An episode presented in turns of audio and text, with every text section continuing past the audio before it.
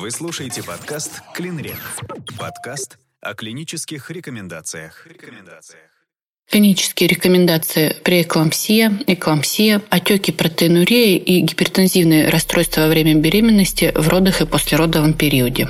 Термины и определения. Артериальная гипертензия – это состояние, при котором отмечается повышение систолического артериального давления, равное или более 140 мм ртутного столба, диастолического артериального давления, равное или более 90 мм ртутного столба, определенное как среднее в результате как минимум двух измерений, проведенных на одной руке с интервалом в 15 минут. Артериальная гипертензия белого халата определяется в случаях офисной регистрации систолического артериального давления, равного или более 140 мм ртутного столба и диастолического давления, равного или более 90 мм ртутного столба однократно. Гестационная индуцированная беременностью артериальная гипертензия – это повышение артериального давления, впервые зафиксированное после 20 недели беременности и не сопровождающееся значимой протеинурией. Преэклампсия – это осложнение беременности, родов и послеродового периода, характеризующееся повышением после 20 недели беременности систолического артериального давления более 140 мм ртутного столба и или диастолического артериального давления более 90 мм ртутного столба, независимо от уровня артериального давления в анамнезе в сочетании с протеинурией или хотя бы одним другим параметром, свидетельствующим о присоединении полиорганной недостаточности.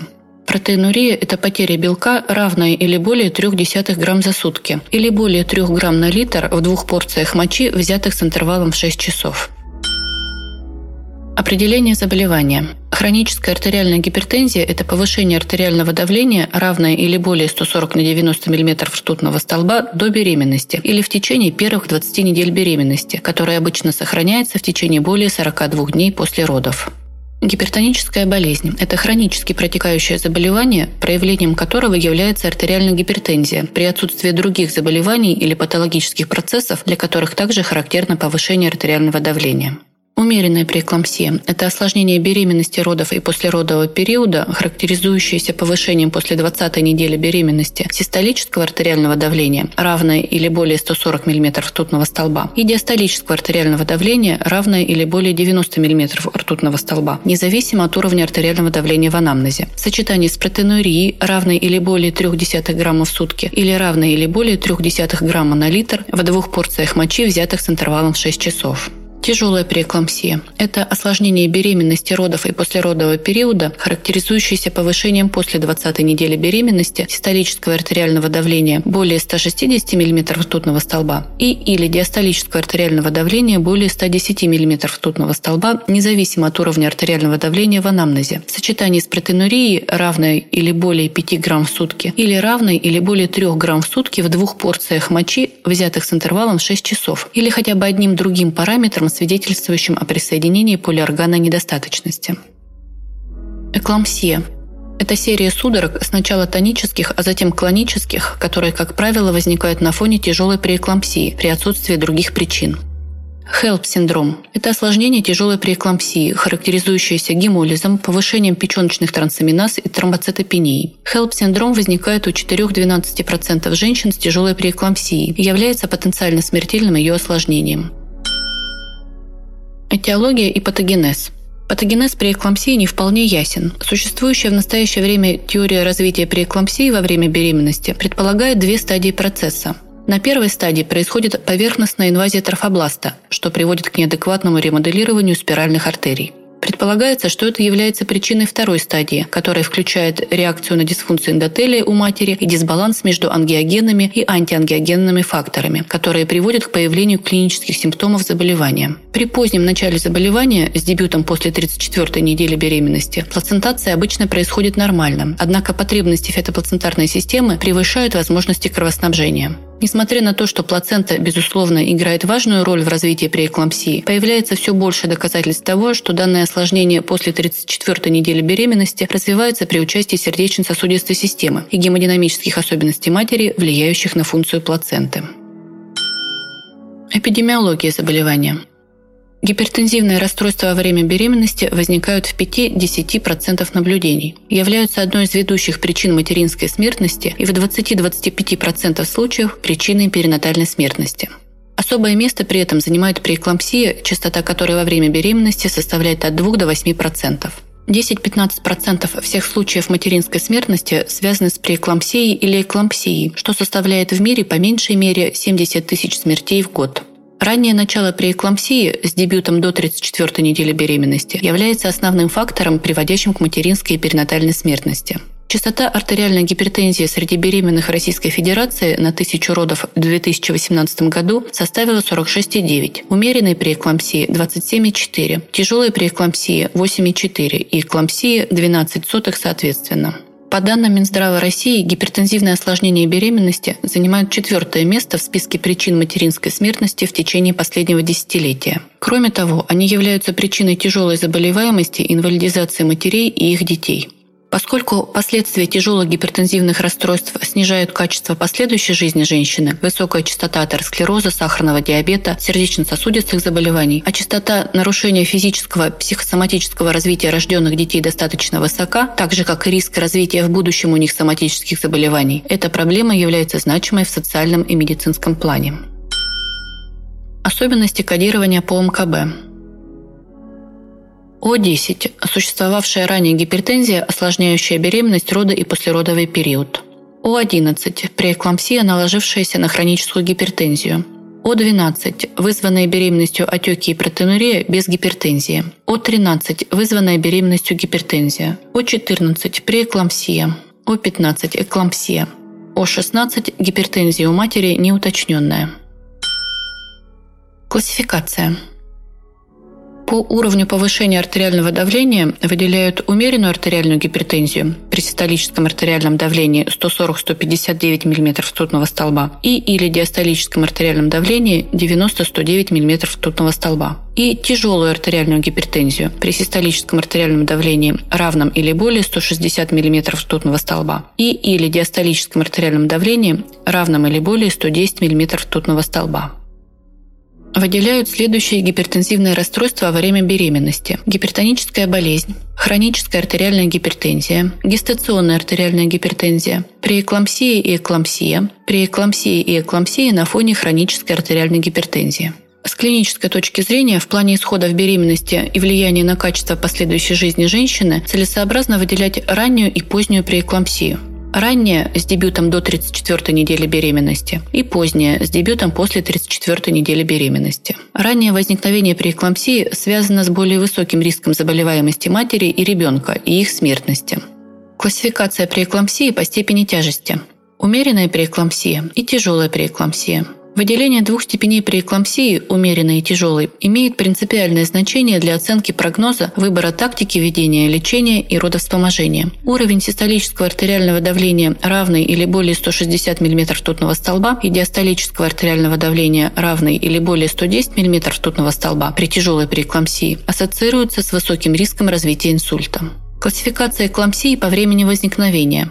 Эклампсия во время беременности и в родах. Эклампсия в послеродовом периоде. Ранняя послеродовая эклампсия в первые 48 часов после родов и поздняя послеродовая эклампсия после 48 часов после родов в течение 28 суток после родов. Клиническая картина.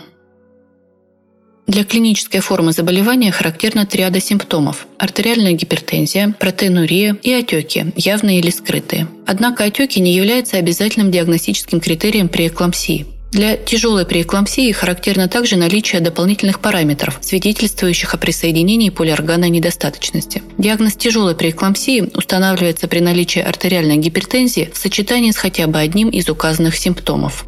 Критерии степени тяжести преэклампсии – для умеренной преэклампсии характерно повышение артериального давления при мониторинге в течение 4-6 часов, равное или более 140 и 90 мм ртутного столба, но менее 160 и 110 мм ртутного столба. Протеинурия, равная или более 0,3 грамм в сутки или равная или более 0,3 грамм в литре в двух порциях мочи, взятых с интервалом в 6 часов, но менее 5 грамм в сутки или менее 3 грамм на литр в двух порциях мочи, взятых с интервалом в 6 часов. Для умеренной преэклампсии характерно характерно отсутствие неврологических симптомов, головной боли, нарушения зрения, отека зрительного нерва. Отсутствие диспептических расстройств. Отсутствует аллегурия, задержка роста плода, антенатальная гибель плода, отек легких цианоз, генерализованные отеки, повышение трансаминаз в крови, тромбоцитопения, гемолиз, повышение креатинина, хелп-синдром. Для тяжелой преэклампсии характерно повышение артериального давления, равное или более 160 и 110 мм ртутного столба при мониторинге в течение 4-6 часов. Для тяжелой преэклампсии характерна протеинурия, равная или более 5 грамм в сутки, или равная или более 3 грамм на литр в двух порциях мочи, взятых с интервалом 6 часов. Для тяжелой преэклампсии характерно наличие неврологических симптомов, головной боли, нарушение зрения, отека зрительного нерва, диспепсических расстройств, тошнота, рвота, боли в эпигастрии или в правом верхнем квадранте, аллегория менее 500 мл в сутки или менее 30 мл в час, задержка роста плода, антенатальная гибель плода, отек легких или цианоз. Характерны генерализованные отеки, особенно внезапно появившиеся, повышение АЛТ-АСТ в крови равное или более 40 международных единиц на литр, тромбоцитопения менее 50 тысяч микролитре, гемолиз периферической крови, повышение уровня креатинина в крови равное или более 90 микромоль на литр, HELP-синдром.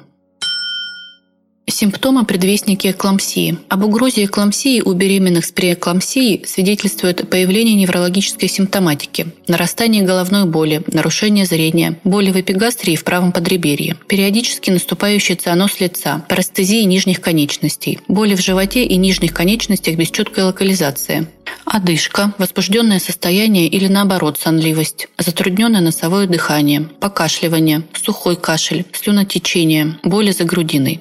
Однако 25% женщин не имеют каких-либо предшествующих симптомов. Судороги могут возникнуть во время беременности, родов и в послеродовом периоде. Судороги при эклампсии имеют свои особенности.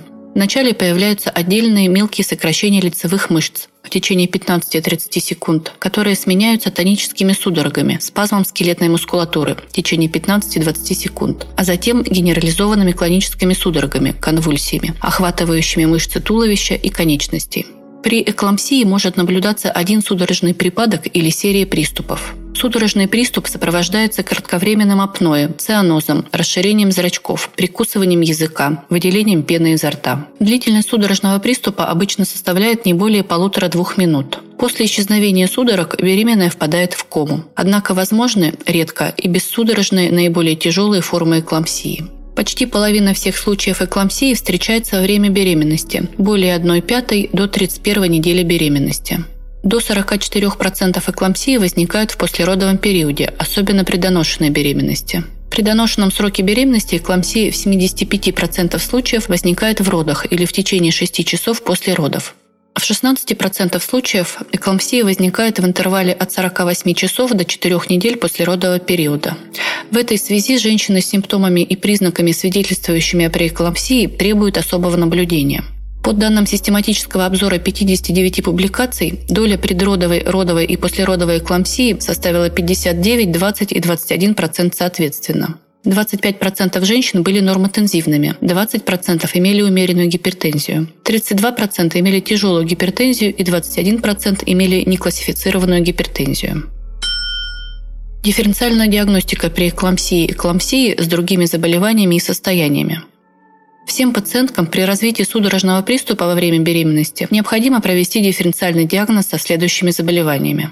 Сосудистые заболевания центральной нервной системы, ишемический геморрагический инсульт, внутримозговое кровоизлияние, аневризмы, тромбоз вен сосудов головного мозга, опухоли абсцесс головного мозга, артериовенозная мальформация, инфекция, энцефалит, менингит, эпилепсия, действие препаратов, амфетамин, кокаин, теофилин, клозапин, гипонатриемия, гипокалиемия, гипергликемия, тромботическая тромбоцитопеническая пурпура, постпункционный синдром. Тромботическая микроангиопатия – это синдром, характерный для ряда разрозненных заболеваний, проявляющихся тромбоцитопенией, микроангиопатической гемолитической анемией, микроваскулярным тромбозом концевых артериол и капилляров и множественной дисфункцией органов. В эту группу входят болезни, как связанные с беременностью, HELP-синдром, атипичный гемолитико-уремический синдром, так и не связанные с ней, тромботическая тромбоцитопеническая пурпура, типичный гемолитико-уремический синдром. Массивный внутрисосудистый гемолиз, определяемый визуально в сыворотке крови и по характерному бурому цвету мочи, встречается только у 10% пациенток. Для уточнения диагноза внутрисосудистого гемолиза необходимо дополнительно получить данные лабораторных исследований. Наличие фрагментированных эритроцитов, шизоцитов, уровень лактат-дегидрогеназы, уровень непрямого билирубина, снижение уровня гаптоглобина. HELP-синдром диагностируется на основании следующих признаков. Свободный гемоглобин в сыворотке и моче, повышение АЛТ, АСТ и тромбоцитопения. HELP-синдром является потенциально смертельным осложнением при эклампсии, связанным с тяжелой коагулопатией, некрозом и разрывом печени, внутримозговыми гематомами. В зависимости от набора признаков выделяют полный HELP-синдром и ELP-синдром при отсутствии гемолитической анемии. Тромбоцитопения – обязательное условие для диагноза HELP-синдрома. В настоящее время HELP-синдром рассматривается как один из частых случаев тромботической микроангиопатии, связанной с беременностью. Клиническая картина HELP-синдрома вариабельна и включает следующие симптомы. Боли в эпигастрии или в правом верхнем квадранте живота. Тошнота или рвота. Головная боль. Чувствительность при пальпации в правом верхнем квадранте живота. Диастолическое артериальное давление равное или более 110 мм ртутного столба. Массивная протеинурия равная или более 5 граммам на литр. Отеки, артериальная гипертензия. У каждой третьей женщины с HELP-синдромом первые клинические симптомы появляются первые часы после родоразрешения. Дифференциальный диагноз HELP-синдрома проводится со следующими заболеваниями. Гестационная тромбоцитопения, острая жировая дистрофия печени, вирусный гепатит, холангит, холецистит, инфекция мочеводящих путей, гастрит, язва желудка, острый панкреатит, иммунная тромбоцитопения, дефицит фолиевой кислоты, системная красная волчанка, антифосфолипидный синдром, синдром Бада-Киари, тромботическая тромбоцитопеническая пурпура, гемолитико-уретический синдром, сепсис. К сожалению, нет ни одного клинического или морфологического критерия, позволяющего быстро установить диагноз. Первоочередной задачей является необходимость проведения дифференциальной диагностики между более распространенными преэклампсией и HELP-синдромом и другими редкими вариантами тромботической микроангиопатии. При отсутствии регресса клинических проявлений при эклампсии и HELP-синдрома в течение 48-72 часов после рода разрешения следует диагностировать другие варианты тромботической микроангиопатии.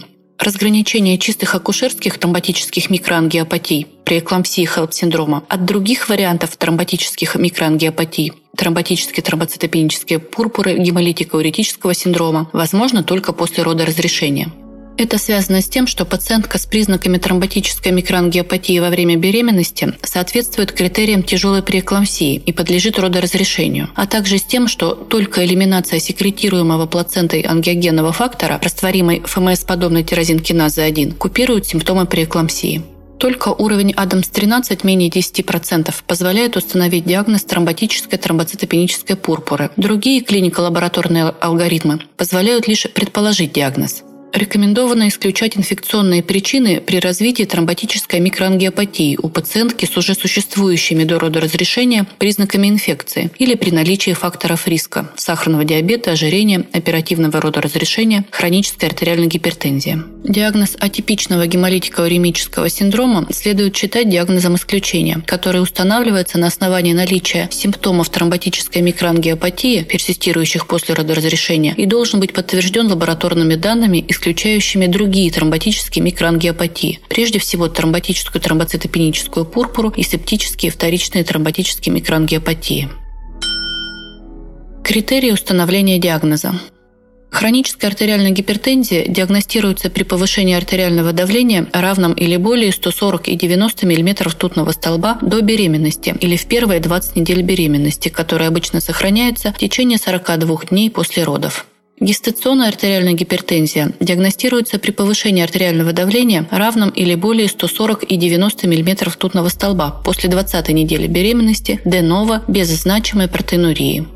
Умеренная преэклампсия диагностируется при повышении систолического артериального давления, равном или более 140 мм ртутного столба, и диастолического артериального давления, равном или более 90 мм ртутного столба, после 20 недели, Денова или на фоне хронической артериальной гипертензии в сочетании с протеинурией. Тяжелая преэклампсия диагностируется при повышении систолического артериального давления, равном или более 160 мм ртутного столба, и или диастолическом артериальном давлении, равном или более 110 мм ртутного столба. После 20 недели денова или на фоне хронической артериальной гипертензии в сочетании с протеинурией или хотя бы одним другим параметром, свидетельствующим о присоединении полиорганной недостаточности. Эклампсия диагностируется при возникновении судорог при отсутствии других причин. HELP-синдром диагностируется при появлении гемолиза, повышении печеночных трансаминаз и тромбоцитопении, которые возникают на фоне тяжелой преэклампсии. Жалобы и анамнез. Сбор анамнеза проводится согласно клиническим рекомендациям «Нормальная беременность». Физикальное обследование. Проводится согласно клиническим рекомендациям нормальная беременность. Дополнительно проводятся следующие исследования. Пациенткам с умеренной преэклампсией рекомендовано еженедельное посещение медицинской организации при медикаментозно контролируемой гипертензии. Убедительность рекомендаций С, достоверность доказательств 5. При медикаментозно контролируемом стабильном артериальном давлении, отсутствие значимой протеинурии менее 0,3 грамм на литр, нормальных показателей уровней тромбоцитов и печеночных трансаминаз, а также отсутствие признаков задержки роста плода и нарушения кровотока по данным ультразвукового доплерографического клинического исследования возможно амбулаторное наблюдение при регулярном посещении женской консультации и мониторинге состояния беременной и плода. Рекомендовано измерить артериальное давление и пульс при каждом визите пациентки. Убедительность рекомендаций С, достоверность доказательств 5. При измерении артериального давления необходимо соблюдать следующие правила. Положение сидя в удобной позе. Рука находится на столе на уровне сердца. Нижний край манжеты должен быть на 2 см выше локтевого сгиба. Размер манжеты должен соответствовать размеру руки. Артериальное давление измеряет состояние покоя после 5-минутного отдыха два раза с интервалом не менее минуты. При разнице равной или более 5 мм ртутного столба проводят одно дополнительное измерение. При этом два последних значения усредняются. Артериальное давление измеряют на обеих руках. Если оно разное, то ориентируются на более высокие значения. У пациенток, страдающих сахарным диабетом, артериальное давление необходимо измерять в положении сидя и лежа, учитывать более высокое артериальное давление. Показатели должны быть зафиксированы с точностью до 2 мм ртутного столба. Рекомендовано при измерении артериального давления регистрировать диастолическое артериальное давление по фазе тонов Короткова 5 исчезновения шумов или 4 затихания, если К5 не поддается измерению. Убедительность рекомендаций С, достоверность доказательств 5. Момент появления первых звуков соответствует первой фазе тонов Короткова и показывает систолическое артериальное давление. Диастолическое артериальное давление регистрируется по К5 прекращение. Рекомендовано назначить ежедневный самостоятельный мониторинг артериального давления на протяжении всей беременности. Убедительность рекомендаций С, достоверность доказательств 5. Ежедневный мониторинг может проводиться пациенткой самостоятельно три раза в день с ведением дневника. При проведении антигипертензивной терапии пациентке рекомендован самостоятельный подсчет шевелений плода ежедневно. Убедительность рекомендаций С, достоверность доказательств 5. Антигипертензивная терапия может влиять на состояние плацентарного кровотока и, соответственно, на состояние плода. Поэтому очень важно производить самостоятельный подсчет шевелений плода, при изменении характера которых необходимо немедленно обратиться в лечебное учреждение. Не рекомендовано рассматривать отеки нижних конечностей, которые при нормальной беременности наблюдаются у 50-80% женщин, в качестве критерия при эклампсии. Убедительность рекомендаций С, достоверность доказательств 5. Массивные, быстро нарастающие отеки, прибавка массы тела равная или более 1 кг в неделю в третьем триместре, отеки лица рассматриваются как один из неблагоприятных прогностических критериев тяжелой преэклампсии. Однако преэклампсия, протекающая без генерализованных отеков, признана более опасной для матери и плода, чем преэклампсия с отеками.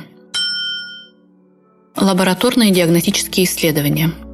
Лабораторные исследования проводятся согласно клиническим рекомендациям «Нормальная беременность». Дополнительно проводятся следующие исследования – при подозрении на преэклампсию рекомендовано назначить определение белка в моче и исследование уровня креатинина в моче с расчетом отношения альбумин-креатинин. Убедительность рекомендации Б, достоверность доказательств 1. Использование катетера для взятия мочи не требуется. Протеинурия до 20 недель беременности является признаком ранее существовавшего заболевания почек. При наличии симптомов в виде тяжелой артериальной гипертензии, тромбоцитопении, церебральной почечной или печеночной недостаточности, отека легких, наличие выраженной протеинурии не обязательно для диагноза тяжелой преэклампсии. В то же время протеинурия, возникшая аденова и прогрессирующая, является важным диагностическим маркером преэклампсии. При обнаружении белка равном или более одного плюса по результатам анализа мочи на тест-полосках необходимо количественное определение белка. Соотношение альбумин-креатинин в моче равное или более 30 мг на грамм указывают на значимую протеинурию и соотносятся с потерей белка равной или более 0,3 грамм в сутки. При подозрении на преэклампсию рекомендовано назначить исследование уровня общего гемоглобина в крови и оценку гематокрита. Убедительность рекомендаций С, достоверность доказательств 5. Снижение гематокрита является возможным индикатором гемолиза. При подозрении на преэклампсию рекомендовано назначить исследование уровня тромбоцитов в крови. Убедительность рекомендаций С, достоверность доказательств 5. Снижение уровня тромбоцитов свидетельствует о развитии тяжелой преэклампсии. Прогрессирующее снижение уровня тромбоцитов даже в пределах нормальных значений должно контролироваться с интервалом 6 часов. Перед родами рекомендовано исследование уровня тромбоцитов, если оно не было произведено ранее. При подозрении на преэклампсию рекомендовано назначить определение уровня фибриногена в крови, протромбинового времени в крови или в плазме, активированного частичного тромбопластинового времени, определение международного нормализованного отношения, протромбинового индекса, убедительность рекомендаций С, достоверность доказательств 5. Изменения гемостазиограммы не являются специфичными и не отражают тяжесть преэклампсии. Однако изменение гемостазиограммы является показанием для назначения профилактики тромбоэмболических осложнений или кровотечения. При подозрении на преэклампсию рекомендовано назначить просмотр мазка крови для анализа аномалий морфологии эритроцитов. Убедительность рекомендаций С, достоверность доказательств 5. Наличие фрагментов эритроцитов, шизоцитоз, сфероцитоз свидетельствует о развитии гемолиза при тяжелой преэклампсии.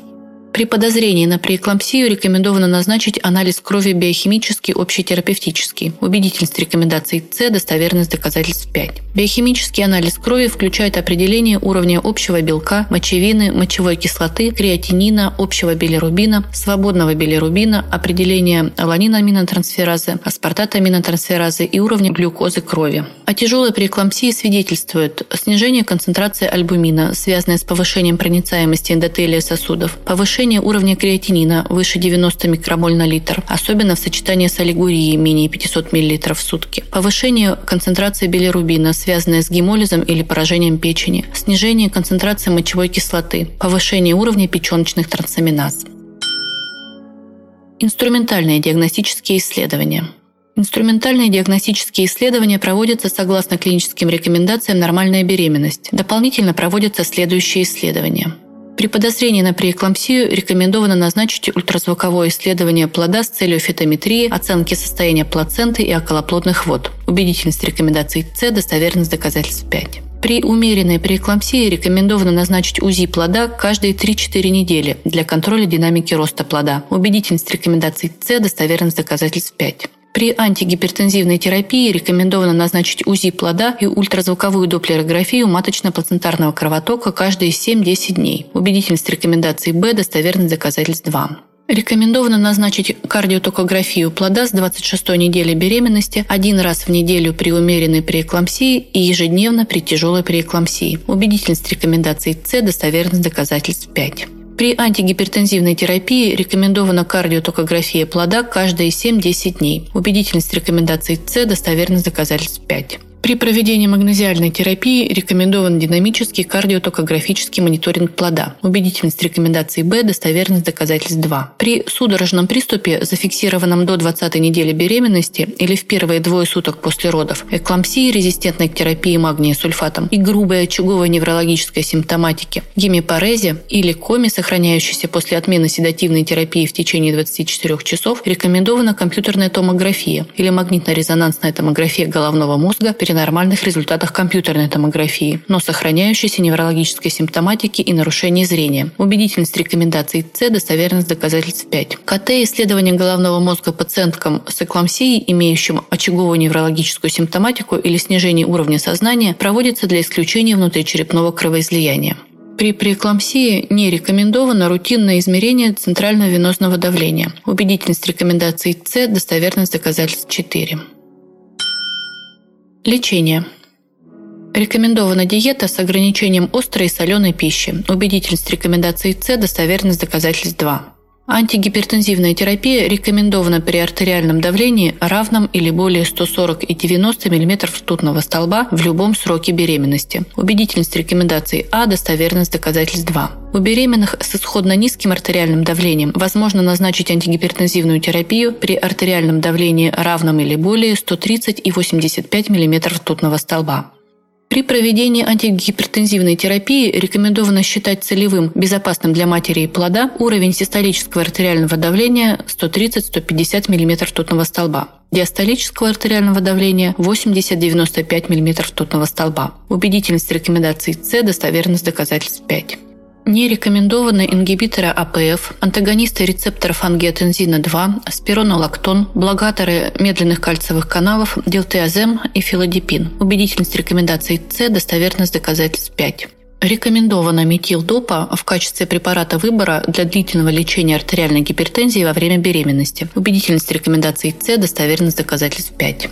При тяжелой гипертензии систолическое артериальное давление равное или более 160 и или диастолическое артериальное давление равное или более 110 мм ртутного столба рекомендованы метилдопа перорально или нефидипин перорально. Убедительность рекомендаций Б, достоверность доказательств 1.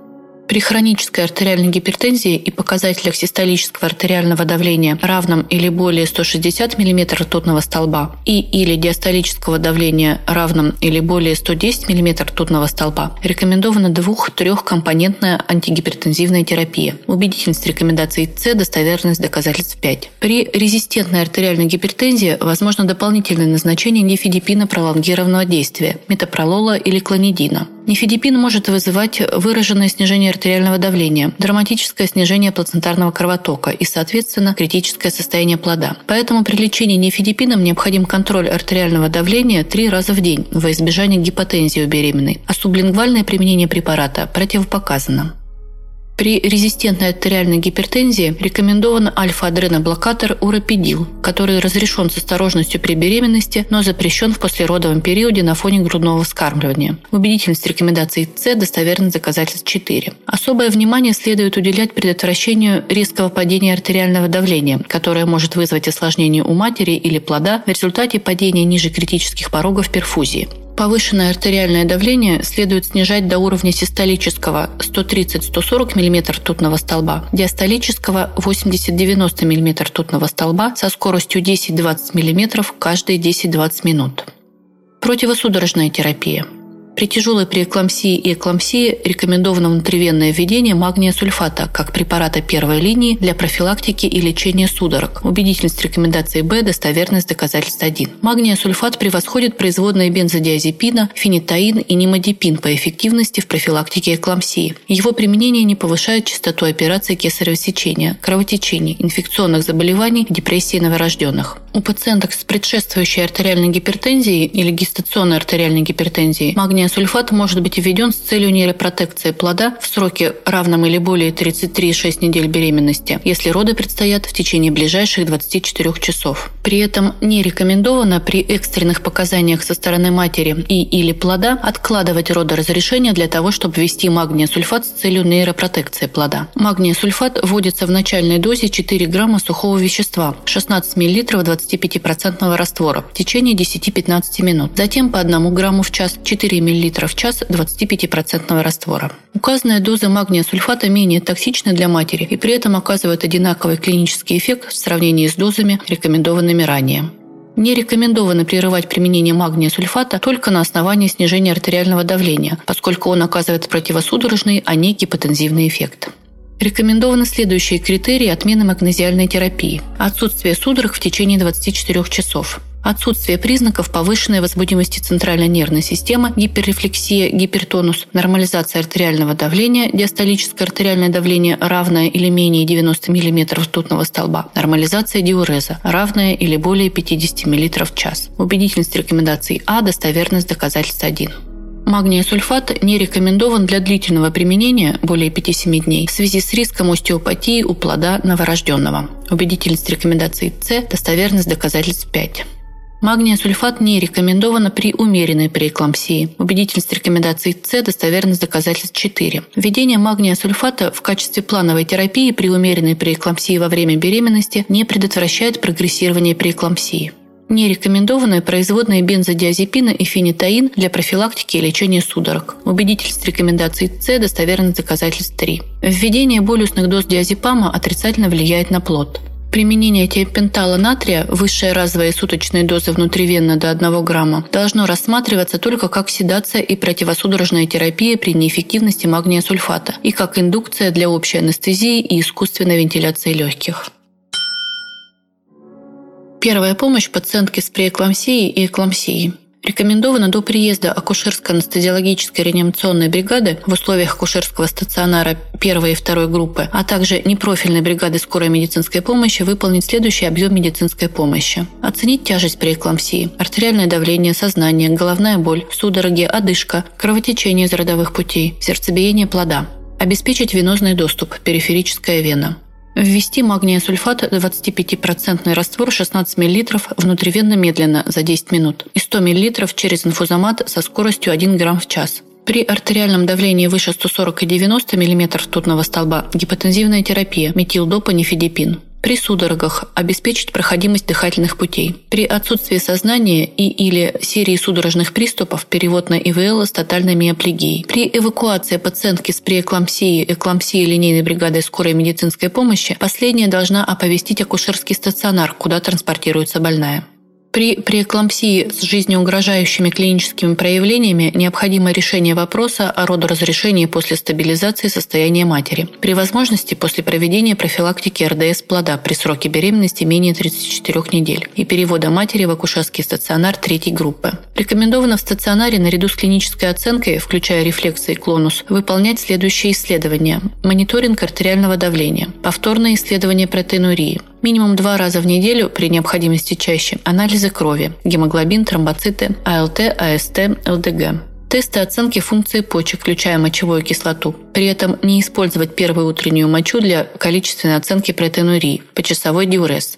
Наличие гиперурикемии у беременных с артериальной гипертензией свидетельствует о высоком риске нежелательных исходов со стороны матери и плода. В раннем сроке беременности всем женщинам необходимо провести исследование на наличие протеинурии для выявления имеющихся заболеваний почек, а во второй половине беременности с целью исключения преэклампсии. Выявление протеинурии равно или более одного плюса является показанием для быстрого определения соотношения альбумин-креатинин. Целью своевременного обращения является предоставление достаточного количества времени беременным и учреждению для того, чтобы в спокойной плановой ситуации определить индивидуальный риск и выбрать дальнейший алгоритм наблюдения. Помощь пациентке с преэклампсией в приемном покое – приемном покое проводится оценка тяжести при эклампсии по следующим показателям. Артериальная гипертензия, уровень сознания, головная боль, судороги, одышка, боли в животе, кровотечение из родовых путей, сердцебиение плода. Врач-анестезиолог-реаниматолог в обязательном порядке вызывается врачом-акушером-гинекологом в приемный покой и начинает оказывать медицинскую помощь при следующих состояниях. Судороги, судороги в анамнезе, отсутствие сознания, высокое артериальное давление выше 160 и 110 мм ртутного столба, нарушение дыхания, рвота, кровотечение из родовых путей, геморрагический шок. Введение пациентки с преэклампсией в отделении интенсивной терапии. Введение пациентки с тяжелой преэклампсией и эклампсией должно проводиться в условиях отделения анестезиологии и реанимации совместно врачом-анестезиологом-реаниматологом и врачом-акушером-гинекологом с привлечением по мере необходимости других смежных специалистов. Диагноз, показания и противопоказания к родоразрешению устанавливаются акушером-гинекологом. Интенсивная терапия, метод анестезиологического обеспечения родоразрешения, необходимость привлечения профильных специалистов устанавливаются врачом-анестезиологом-реаниматологом. Принципы ведения. Оценка состояния, наблюдение, мониторинг, обследование, контроль артериального давления, профилактика судорог, профилактика РДС плода, контроль водного баланса, решение вопроса о времени родоразрешения, постоянная настороженность в послеродовом периоде, профилактика отдаленных осложнений. Катетеризация центральной вены не должна выполняться для контроля ЦВД и должна производиться только по показаниям. Плохо развитая периферическая венозная система, шок, как дополнительный венозный доступ с целью обеспечения адекватной инфузионно-трансфузионной терапии. Мониторинг основных параметров со стороны матери. Измерение артериального давления каждые 15 минут до достижения стабилизации, затем каждые 30 минут. В некоторых ситуациях после всесторонней оценки возможен переход к менее частому измерению. Наличие распространенности отеков, состояние глазного дна, рефлексы судороги, анализы всех образцов мочи на белок, контроль диуреза, общий анализ крови, электролиты, мочевина, креатинин, печеночные ферменты. Мониторинг со стороны плода. Кардиотокография продолжительна до стабилизации артериального давления. Непрерывно, если в родах. Позволяет получить информацию о состоянии плода, но не дает информации в отношении прогноза. УЗИ, фитометрия, амниотический индекс, плацентометрия и доплерометрия артерии пуповины, средней мозговой артерии. Введение пациентки с преэклампсией в отделении интенсивной терапии. Рекомендовано начать или продолжить антигипертензивную терапию вне зависимости от степени тяжести артериальной гипертензии. Достоверность доказательства А, убедительность рекомендации 1. Не рекомендовано снижать артериальное давление ниже 110,80 мм ртутного столба из-за риска нарушения плацентарной перфузии. Достоверность доказательств С, убедительность рекомендации 5. При преэклампсии рекомендовано ограниченное внутривенное и пероральное введение жидкости для предупреждения отека легких. Убедительность рекомендаций С, достоверность доказательств 5. При преэклампсии и остром отеке легких рекомендован нитроглицерин в виде инфузии по 5 микрограмм в минуту, увеличивая каждые 3-5 минут до максимальной дозы 100 микрограмм в минуту пациентам старше 18 лет. Убедительность рекомендаций С, достоверность доказательств 5. При тяжелой преэклампсии и эклампсии рекомендована продленная ИВЛ в следующих случаях. Нарушение сознания любой этиологии, лекарственные препараты, отек головного мозга, нарушение кровообращения, объемный процесс, гипоксия, кровоизлияние в мозг, коагулопатическое кровотечение, шок, острое повреждение легких или острый респираторный дистресс-синдром, альвеолярный отек легких, нестабильная гемодинамика, некорректируемая артериальная гипертензия, прогрессирующая полиорганная недостаточность. Убедительность рекомендаций С достоверность доказательств 5. При эклампсии HELP-синдром являются специфическими ассоциированными с беременностью формами тромботической микроангиопатии. При подозрении на акушерскую тромботическую микроангиопатию требуется дифференциальная диагностика с другими формами – атипичный гемолитико-уретический синдром, тромботическая тромбоцитопеническая пурпура, катастрофический антифосфолипидный синдром, острая жировая дистрофия печени. Беременность и послеродовый период являются факторами высокого риска для развития различных форм тромботической микроангиопатии. Дифференциация тромботических микроангиопатий, проявляющихся во время беременности, является клинически сложной задачей, но имеет решающее значение для обеспечения грамотного менеджмента из-за прямого влияния на исходы для плода и матери. При подозрении на HELP-синдром рекомендована консультация врача-хирурга для исключения острой хирургической патологии. Убедительность рекомендаций С, достоверность доказательств 5. При HELP-синдроме существует высокий риск подкапсульного разрыва печени и другой патологии органов брюшной полости, при которой показано экстренное оперативное лечение. Не рекомендованы кортикостероиды для лечения гемолиза, повышенного уровня печеночных ферментов и тромбоцитопении. Убедительность рекомендаций А, достоверность доказательств 1.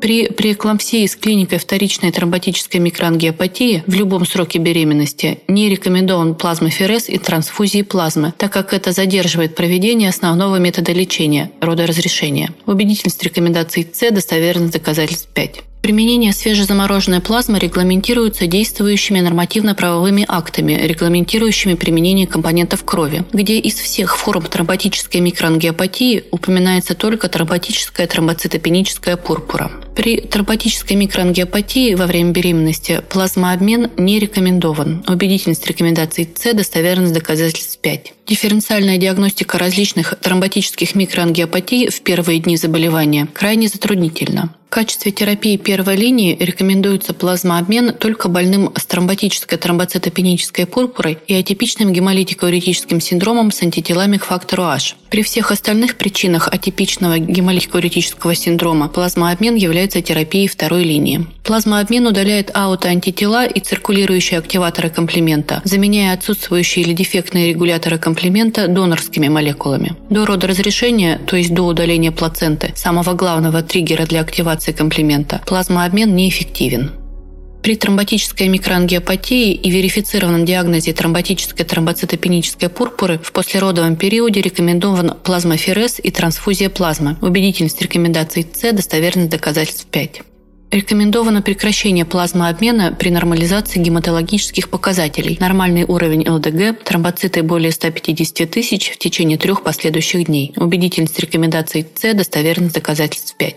При атипичном гемолитико-уретическом синдроме после родовом периоде рекомендован экулизумаб. Убедительность рекомендаций С, достоверность доказательств 5. Решение о назначении экулизумаба принимается после консультации врача-нефролога. При атипичном гемолитико-уретическом синдроме в послеродовом периоде рекомендован плазмообмен только при отсутствии возможности применения экулизумаба. Убедительность рекомендаций С, достоверность доказательств 5. В послеродовом периоде при сохраняющихся клинико-лабораторных проявлениях тромботической микроангиопатии рекомендовано проводить дифференциальную диагностику HELP-синдромом, тромботической тромбоцитопенической пурпурой и атипичным гемолитико-уретическим синдромом и при наличии технических возможностей проводить плазмообмен для предотвращения лавинообразного характера развития тромботической микроангиопатии. Убедительность рекомендаций С, достоверность доказательств 5.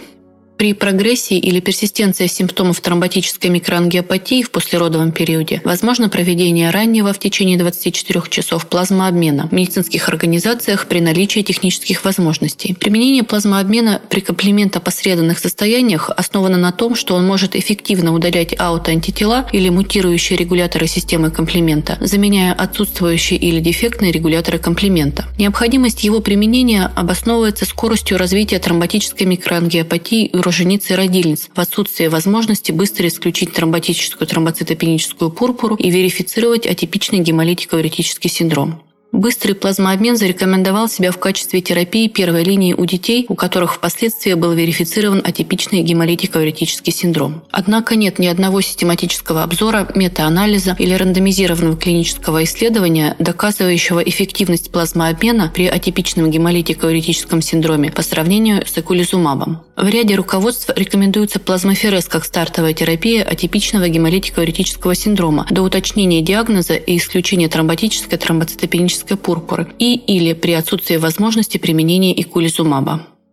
При тромботической микроангиопатии без признаков кровотечения не рекомендован тромбоконцентрат. Убедительность рекомендации С, достоверность доказательств 5. При тромботической микроангиопатии в послеродовом периоде рекомендована гепаринопрофилактика при уровне тромбоцитов более 50 тысяч на микролитр. Убедительность рекомендации С, достоверность доказательств 5.